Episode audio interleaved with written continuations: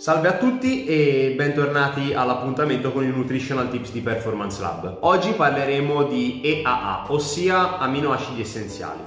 Della categoria degli aminoacidi essenziali fanno parte tutti quelli che ehm, il nostro organismo non è in grado di sintetizzare autonomamente e precisamente la catena carboniosa eh, è quella che il nostro organismo non è in grado di sintetizzare e che pertanto siamo obbligati a ehm, ad assumere attraverso l'alimentazione. Vi è poi una categoria intermedia, ossia quella dei semi essenziali ehm, che l'organismo può sintetizzare in modo autonomo a patto che mh, mm, al nostro organismo venga fornita una quota adeguata di aminoacidi essenziali.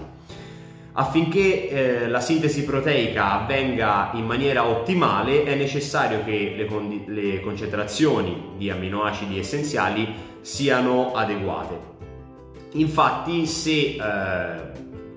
già solo uno, ovviamente più di uno di questi eh, è carente nostra, nel nostro apporto proteico quotidiano, si parla quindi di aminoacido limitante in un determinato cibo o in una determinata limita- eh, alimentazione, eh, ne risulterà quindi una sintesi proteica inefficace, nel peggiore dei casi ovviamente, o comunque meno efficiente del, rispetto a quelle che sono le, le sue potenzialità.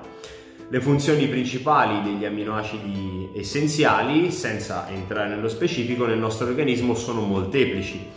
ossia quello di migliorare l'apporto di ossigeno ai muscoli, regolare il ritmo sonno-veglia, sintetizzare efficacemente gli ormoni e stimolare una corretta sintesi proteica muscolare e quindi eh, hanno nel nostro organismo un effetto anabolico e anticatabolico. Per l'adulto gli amminoacidi essenziali sono 8 e sono fenilalanina, isoleucina, leucina, valina, lisina, metionina, treonina e triptofano.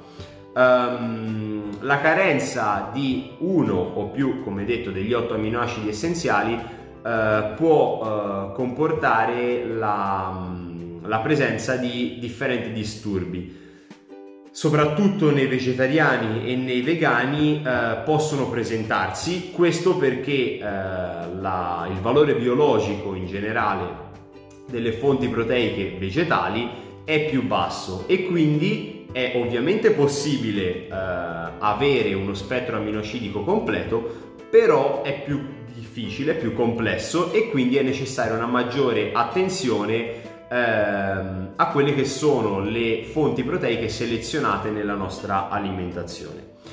L'integrazione di amminoacidi essenziali ehm, in quest'ottica ovviamente può essere utile e suggeribile eh, soprattutto verso questi soggetti per avere un'alimentazione da un punto di vista proteico più completa e eh, di conseguenza garantire una sintesi proteica efficace.